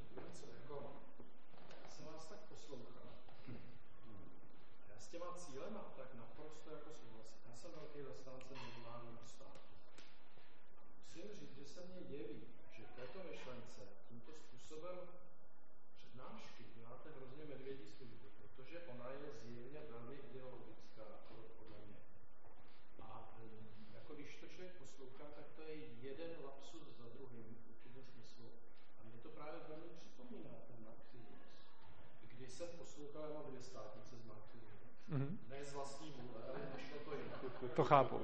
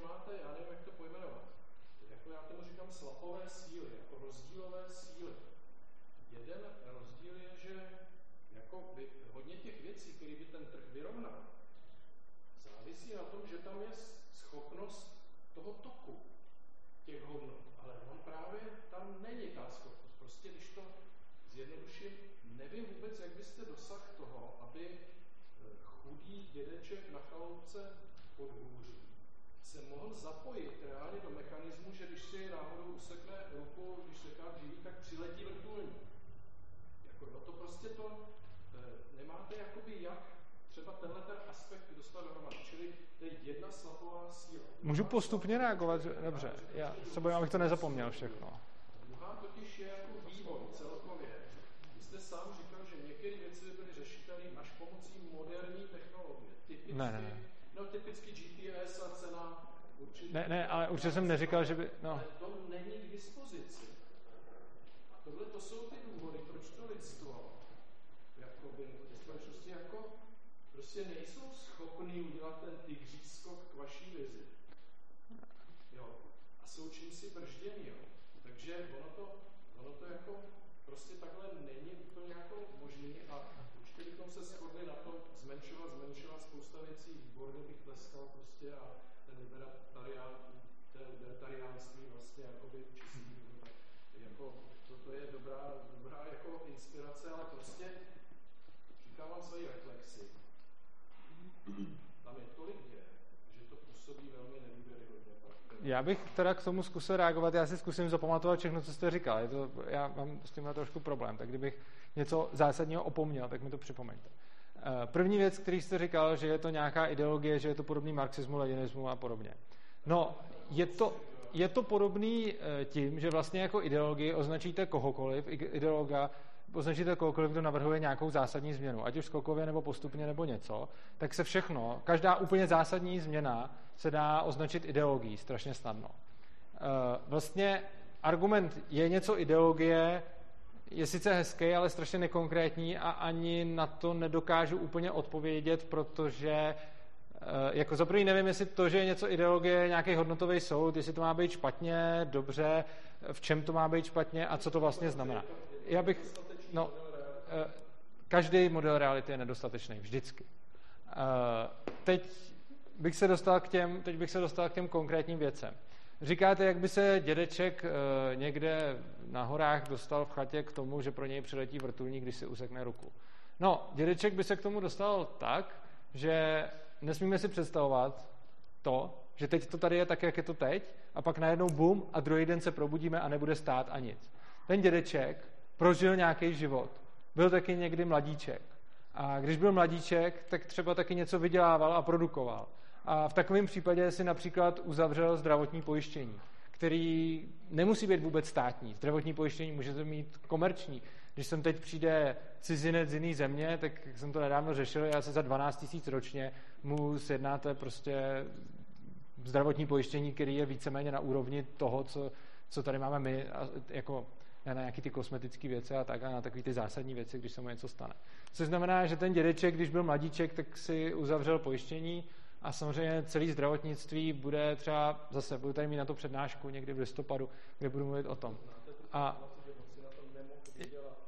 já bych, já bych jenom, vy jste mě, já jsem vás taky nechal domluvit, že mě jako strašně nepříjemný reagovat také na ten dlouhý blok, a tak bych to taky rád dokončil. Uh, on si na to nemohl vydělat, tenhle ten argument nedává úplně smysl z jednoho důvodu. O zdravotnictví se často říká, uh, ty lidi si na to nikdy nevydělají, protože ty operace a ty zákroky jsou drahý. Tohle nedává vůbec žádný smysl, když se zamyslíte nad tím, jakým způsobem se teď na to berou zdroje. Jako všichni mají představu, že je někde nějaký strašně drahý zdravotnictví. Lidi platí nějaký zdravotní pojištění. Pak k tomu přijde stát, který ho magicky nějak zhodnotí a z toho je na to zaplacení těch drahých věcí. Ale tak to nefunguje. Funguje to tak, že platí ty lidi to zdravotní pojištění, to se někam schrne, pak to ten stát vytuneluje, rozkrade a tak dále. A, a ten zbytek se potom dává do těch nemocnic. Ten stát nevytvoří žádnou hodnotu. Ten stát tam není jako tvůrce hodnoty. Což znamená, že argument eh, bez státu by nebylo na zdravotní ošetření. Nedává smysl z toho důvodu, že je na něj teď a ten stát netvoří hodnotu. Tak v momentě, kdy máte nějakou celkovou hodnotu, k té nic nepřidáte, spíše z ní uberete a je na to, aby ty lidi byli ošetřeni, tak nedává smysl, aby když tenhle ten krok vynecháte, to najednou bylo jinak. Přičemž pojištění není zdaleka státní institut. Vy můžete mít prostě pojišťovnu, která je čistě soukromá a to pojištění tam můžete uzavřít. Přičemž ten dědeček mohl kdysi uzavřít pojištění, potom zestárnul a tak má pořád to pojištění, který mu generuje to, že tam přiletí ta helikoptera, když ji bude potřebovat.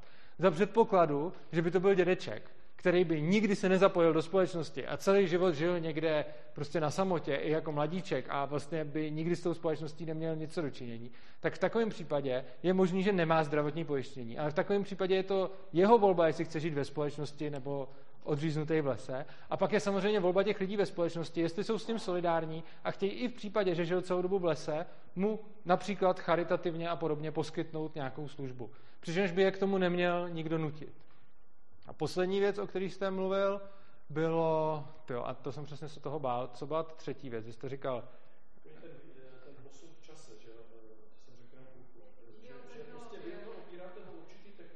Jo, jo, opírání o technologie, jo, tam bych strašně, jo, jo, uh, ty technologie ne. Uh, já jsem to neopíral, já rozhodně o žádnou technologii neopírám celkově bezstátní společnost. Bezstátní společnost, reálná anarchistická společnost, byla například uh, v při kolonizaci Spojených států anebo několik set let byla po objevení Islandu. Tam neměli žádné technologie. A přesto bez toho státu tam žili. Což znamená, že bez technologií to určitě jde.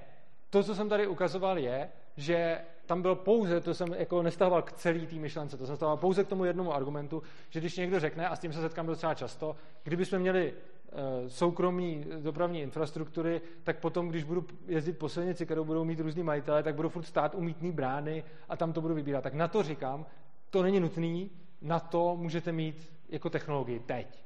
Což neznamená, že by to bez toho nešlo. Ono samozřejmě i dřív to šlo, protože třeba cesty byly poměrně na různých částech. Třeba v Anglii bylo ještě ve středověku hodně cest, který prostě tam se to mítný vybíral.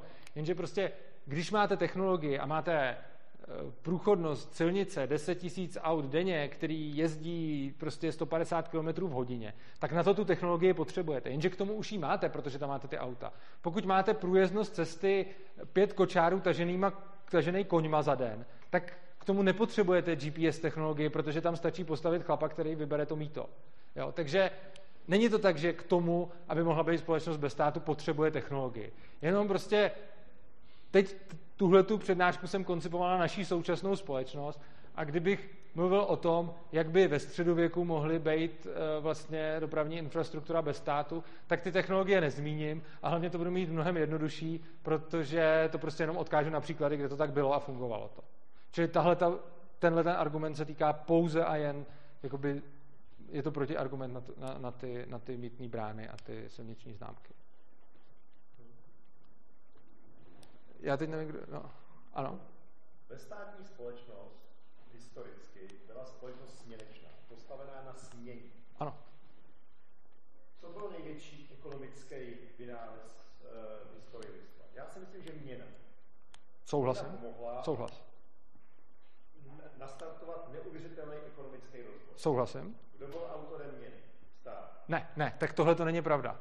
Eh, stát nebyl autorem měny a eh, ne, ne, ne, měna se rozhodně, stát, byl, stát tu měnu potom jakoby převzal v podstatě násilím a přivnastnil si Jako stát rozhodně nebyl autorem měny. Bylo, já chápu, že no. byl zlatý standard, že jo? No ano. Ten, tím začala, tím začala nějakým způsobem. Ona začala ještě dřív, měna začala ještě na výměny s nějakýma šátečkama, mušličkama a podobně, no. Něco se řekl, že třeba Něco, ano, přesně tak. Přesně tak, no. Něco byla, ano, něco, ano, něco byla měna. A potom bylo teda, pak se ukázalo, že drahý kovy z toho vypadají jako nejlíp, pak se používala jako měna drahý kovy, přičemž stát si samozřejmě tisknul někdy to, ale ty, tu hodnotu jim nedával ten stát, tu hodnotu jim dával ten drahý kov. Proto když prostě e, na divokém západě šel zlatokop a vykopal zlato, tak měl vlastně tu měnu, to, to zlato. Že?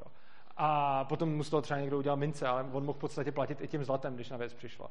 A stát až potom přišel a v podstatě tu měnu neuvěřitelným způsobem jakoby znehodnotil a zlikvidoval tím, že teď má inflační peníze, který vytváří hospodářské krize. Na to jsem tady měl taky jednu přednášku, zase dlouho to by bylo na, na dlouhý povídání, ale... Uh,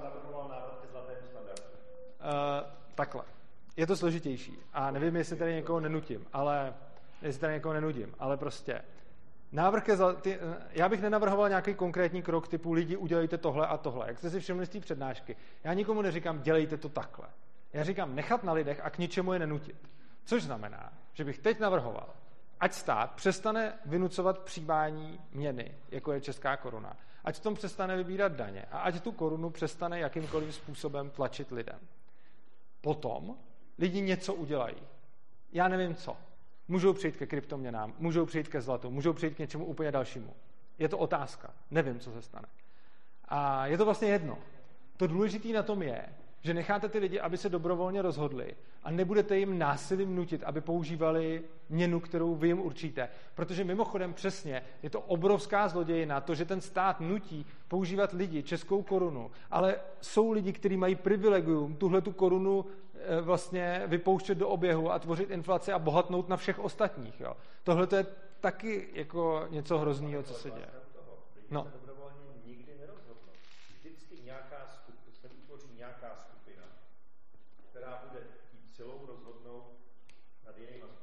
určitě vždycky se vytvoří nějaká skupina, která bude chtít celou rozhodnout a v takovém případě, ano, já neříkám, že takový snahy vždycky, takový snahy vždycky budou. Uh, pozor, takový snahy vždycky budou a takový snahy jsou i od mafie a podobně. Ta poenta je, že jenom proto, že se něco špatného děje, tak bychom to neměli podporovat a měli bychom proti tomu zlobojovat. Což znamená, že je to když použiju takový jako trošku surový analogie, ale je, je, je to ta poenta, to je jako kdybych řekl, no, vždycky budou nějaký chlapi, co znásilňují ženský, tak co už s tím? Vždycky to tady budeme mít, tak proč bychom se s tím měli znepokojovat?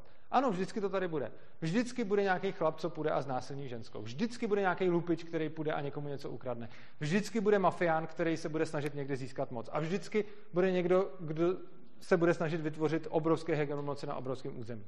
Ta poenta je, že kam se dnešní společnost dostala je, že už si přestávají lidi uvědomovat, že je to vlastně zlý. Že jedna ta skupina z těch všech ostatních, všichni víme, že nějaký pouliční gang, který přepadává lidi, je zlej. Všichni víme, že chlap, který znásilňuje ženský v parku, je zlej. Všichni víme, že mafie je zlá. Tohle to všichni víme.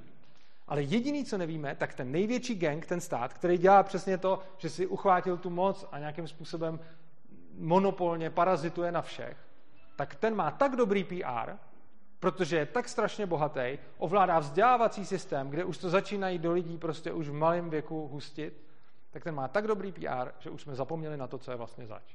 A to, o čem já mluvím, není vemme vidle a pojďme vyházet politiky z oken. Ono by to teď ani k ničemu nebylo. To, o čem já mluvím, je uvědomme si, že stát je přesně taková struktura, jako ta mafie, jako ten násilník v tom parku, jako ten lupič. A to je ten první krok, uvědomit si to. Já vlastně po lidech zatím nechci nic víc, než aby si to uvědomili.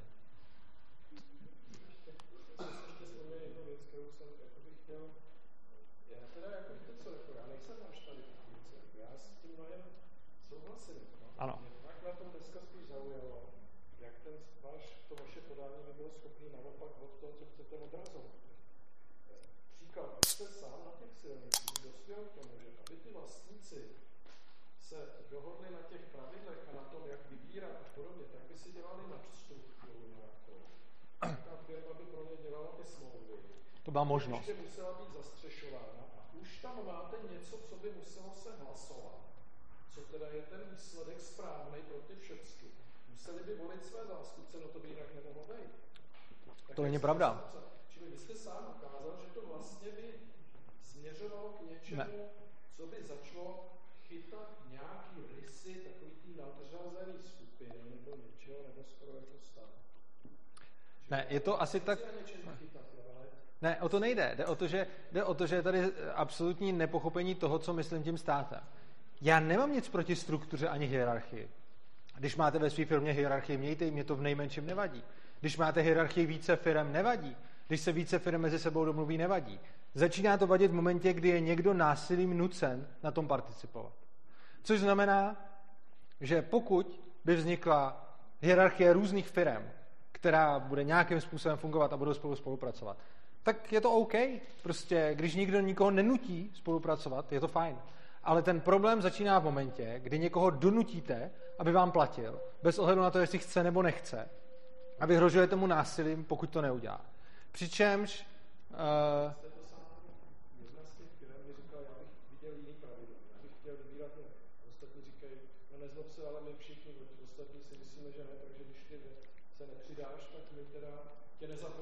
ale to není násilný donucení. Je přece rozdíl, když řeknu, když mi nedodáte službu takovou, jakou chci, tak s váma neuzavřu obchod. A je něco jiného, když řeknu, musíte mi zaplatit, jinak vás zavřu do vězení. To jsou dvě naprosto odlišné věci. Je možný, že by skupina firm chtěla nějak udělat silnici a jedna by ji chtěla udělat jinak a oni by s ní prostě neobchodovali. Ale to se stává dneska taky. Když budete mít skupinu skvělých restaurací, a která dodržuje hygienické předpisy a jednu zaplivanou a špatnou, tak prostě ty lidi nebudou chtít používat tu zaplivanou a budou chodit do těch ostatních, pokud ta zaplivaná nebude nabízet nějakou jinou výhodu. A prostě úplně stejně může kdokoliv s kýmkoliv neobchodovat. To je jejich svoboda. Takže pokud všichni si udělají silnice nějak a někdo je chce jinak, tak prostě se buď přizpůsobí, anebo se nepřizpůsobí a zkrachuje. Nicméně to, že někomu řeknu, nebudu s váma obchodovat, je přece rozdíl, než když mu řeknu, dejte mi to, co jste si vydělal. Já přece můžu svobodně s někým neobchodovat, nespolupracovat. Tím, on nemá právo na to. Ano. ten jeden se vzpěčí. No tak co je ostatní? Dají svý náklady nově na budování nových ne. Asi? Ne. Uh. Nedává smysl. Nedává absolutní smysl vybudovat si silnici a neošetřit si tohleto smluvně. Vy byste jako podnikatel udělal to, že byste si postavil kus silnice, tu byste opravoval a udržoval a vedle vás by byl druhý podnikatel, který by na tu silnici přímo navazoval jeho silnicí. A vy byste šel do tohoto podniku bez toho, abyste si smluvně s ním ošetřil ty vztahy, které tam máte. Já tomu nevěřím. Prosím? Tak to už je samozřejmě další kapitola. Ten argument, který tady zněl, byl ten, že prostě co udělám, když on najednou začne prostě dělat něco jiného. Jako samozřejmě se můžeme bavit o vymáhání práva, což je něco, o čem tady budu v zimě přednášet. Každopádně eh, tenhle argument jakoby předpokládá, že s někým vlastně mám biznis, naprosto na něm existenčně závisím a neošetřím si ten vztah smluvně. Tohle mi přijde nereálný a nemyslím si, vy snad všichni tady jste podnikatele a máte svoje firmy.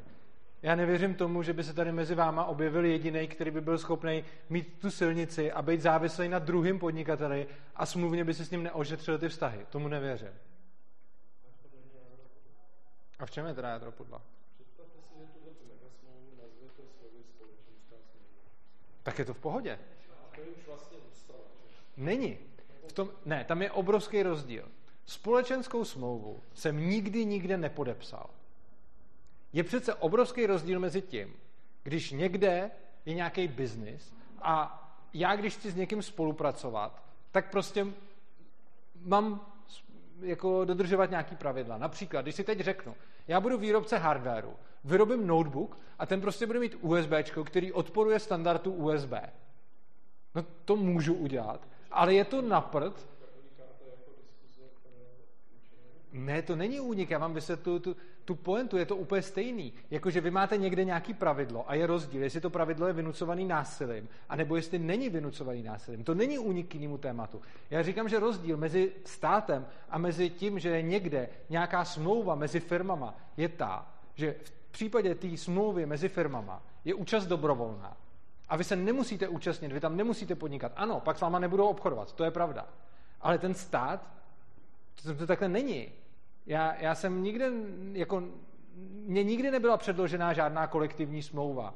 Já jsem nikde nepodepsal, já jsem se nikdy nezavázal k ústavě. Mně prostě bylo řečeno, že to budu dodržovat a bylo mi řečeno, že budu platit. To jsou praktiky té mafie.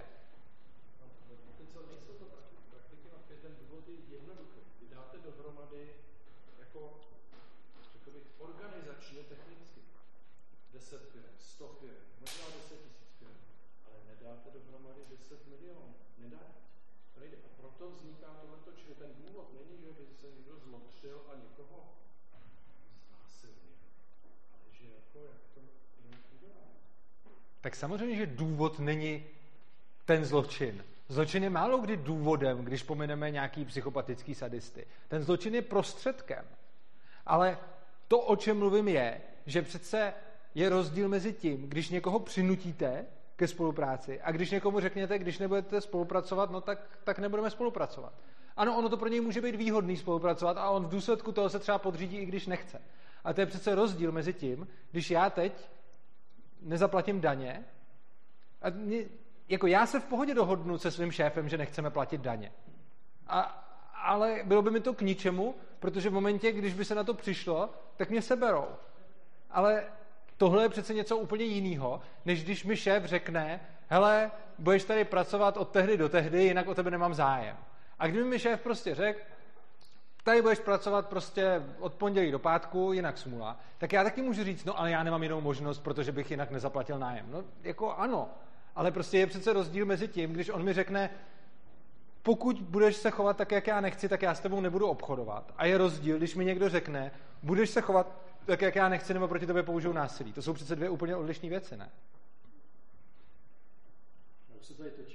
Jo, OK, tak pardon. To Ano? Jo.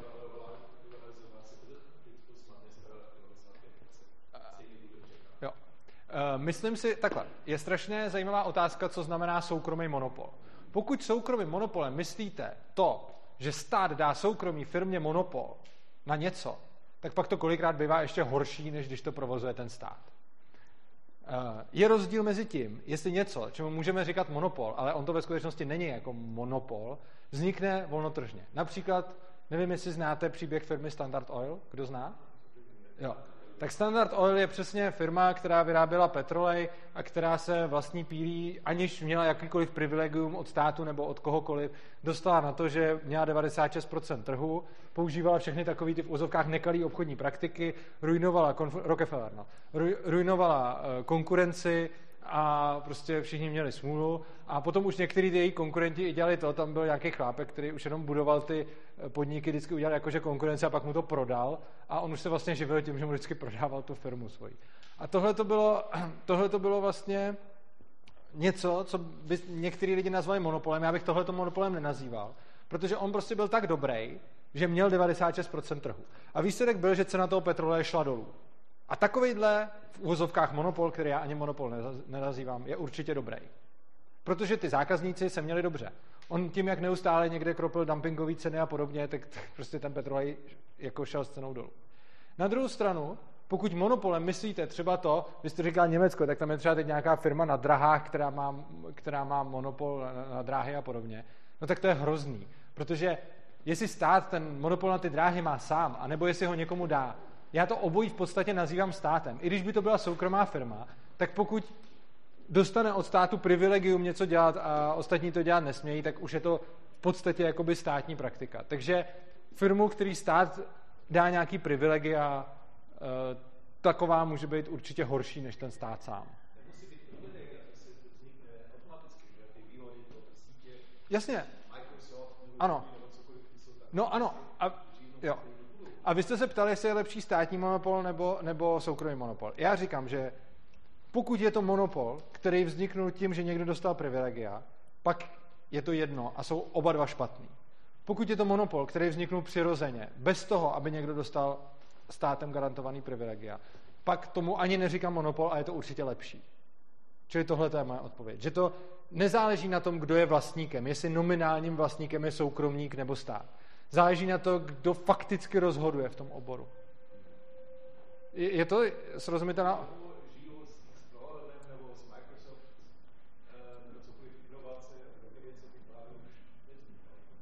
No, jasně, ono, ano. Uh, no to si úplně nemyslím. Jako není pravda, že na poli IT nevznikají inovace. Jo. Když jako já třeba zrovna se živím v IT a myslím si, že nedává smysl říct, že Microsoft má monopol a nevznikají inovace. Microsoft nemá monopol, protože když začal dělat své operační systémy opravdu blbě a některé Unixové systémy byly opravdu výrazně lepší, tak najednou začal ztrácet podíl na trhu. Ne v domácích počítačích, tam si ho pořád držel, ale v serverech.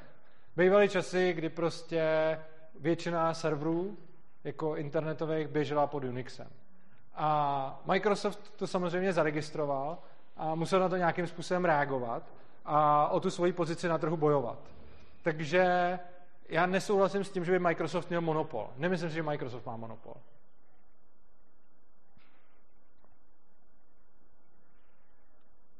Ještě někdo je? Vlastně to berete, že konkurence má menší hodnotu než ten samotný projekt volného trhu. Jinými slovy, tam se jako na zásah státu typu úřad pro hospodářskou soutěž, který třeba říká, ne, vy nepožerete víc než 50% na trhu, protože chceme zachovat konkurenci, aby se s vámi někdo právo. Tohle je podle mě špatně. Prostě eh, pokud je někdo tak dobrý, že dokáže sám svým přičiněním sežrat víc než 50% trhu, ať ho sežere. Pokud to udělá opravdu tržní cestou a ne tak, že někdo bude muset kupovat jeho služby. Pokud to udělá tržní cestou, ať ho sežere. A ona ta konkurence tam pořád existuje. To je případ toho Rockefellera. Ten měl pořád konkurenci. On měl 96% trhu, ale pořád vstupovali na trh další hráči, který teda on jako likvidoval, to je pravda. Ale výsledkem bylo, že poskytoval skvělé služby, aby si udržel tu oblast. V momentě, kdyby stát řekl, pouze Standard Oil smí dodávat petrolej, tak pak je to špatně. Ale když si to, když si to vyrobuje sám, mimochodem ukázkou bylo, že on potom prohrál soud a tu firmu mu, eh, tu firmu mu jako zničili a potom ceny toho petroleje vzrostly. Což přesně ukazuje... No a potom, potom ceny petroleje vzrostly.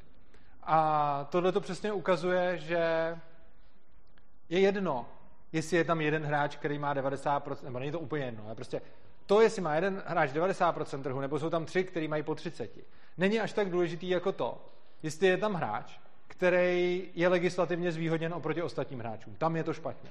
V momentě, kdy není legislativně zvýhodněn, pak je to OK a rozhodně je špatně, když do toho stát zasahuje. Jakkoliv. Mimochodem, vůbec ten, celá ta myšlenka antimonopolního úřadu je trošku absurdní, protože stát je široko daleko úplně největší monopol, který máme. Stát je monopol na násilí a je monopol na spoustu dalších věcí.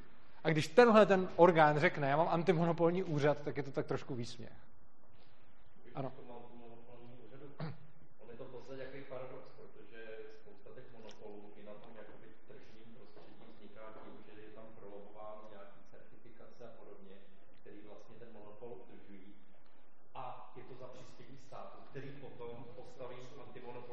Přesně tak. Který se to zase snaží zpátky zalepit tím, že ty firmy jako ano. Rozvíjí, takže to jenom To jste řekl skvěle, no. To, jo, přesně tak, no.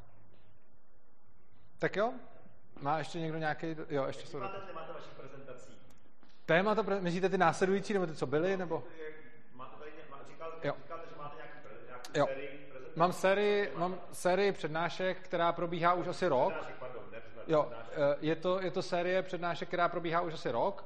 A na těch prvních jsem rozebíral nějaká obecná témata jako morální otázky státu, pak tam byly třeba ty peníze, eh, ta ekonomická, eh, ekonomická kalkulace, o které jsme se tady teď bavili, a potom probírám ty jednotlivé aspekty, takže třeba, já nevím, volnotržní hasiče, volnotržní silnice, volnotržní nemocnice, školy a tak dále. A každému tomu tématu zasvěcuju jednu přednášku, je to každých 14 dní a Příští zajímavá bude 18. října, kde bude o sociálním systému. A pak budou, pak budou další, pak bude nějaká o trhu práce, zdravotnictví, ekologii a pak přijdou ty soudnictví, eh, obrana, policie a podobně. Takže pokud budete chtít, tak určitě budu rád, když přijdete. Krom toho přesně tyhle ty témata zpracovám ve své knížce, kterou jsem teď dopsal a budu ji někdy v zimě vydávat. Takže pokud si mě najdete, tak urza.cz a tam vlastně, když mi můžete mi napsat nějaký třeba mail nebo něco do domény urza.cz, třeba urza.cz a můžeme se domluvit tam, můžu poslat ty, ty přednášky. Budu určitě rád, když přijdete, protože oponujete. Já mám vždycky takový trošku problém, když se mnou ty lidi moc souhlasejí, to nemám úplně rád, takže když byste přišel a oponoval, tak budu, tak budu vděčný. Doma nemůžu, tak venku si to užívám. Spíš Olda by měl přijít. Určitě, kdo, kdokoliv z vás je vítá, budu rád, pokud, se, pokud dorazíte. Tak eh, dovolte, abych poděkoval. Já myslím, že už se blíží desátá hodina. Jo, blíží, no. Poděkoval panu Urzovi a já myslím, že ten pohled na stáž byl osvěžující a úplně jiný, než srdce vydržte, protože jsou tady ještě paloučáry a další zajímaví lidi za chvilce neformální debata, jako od někoho nějak pokračovat. Takže děkujeme. Děkuji. Děkuji.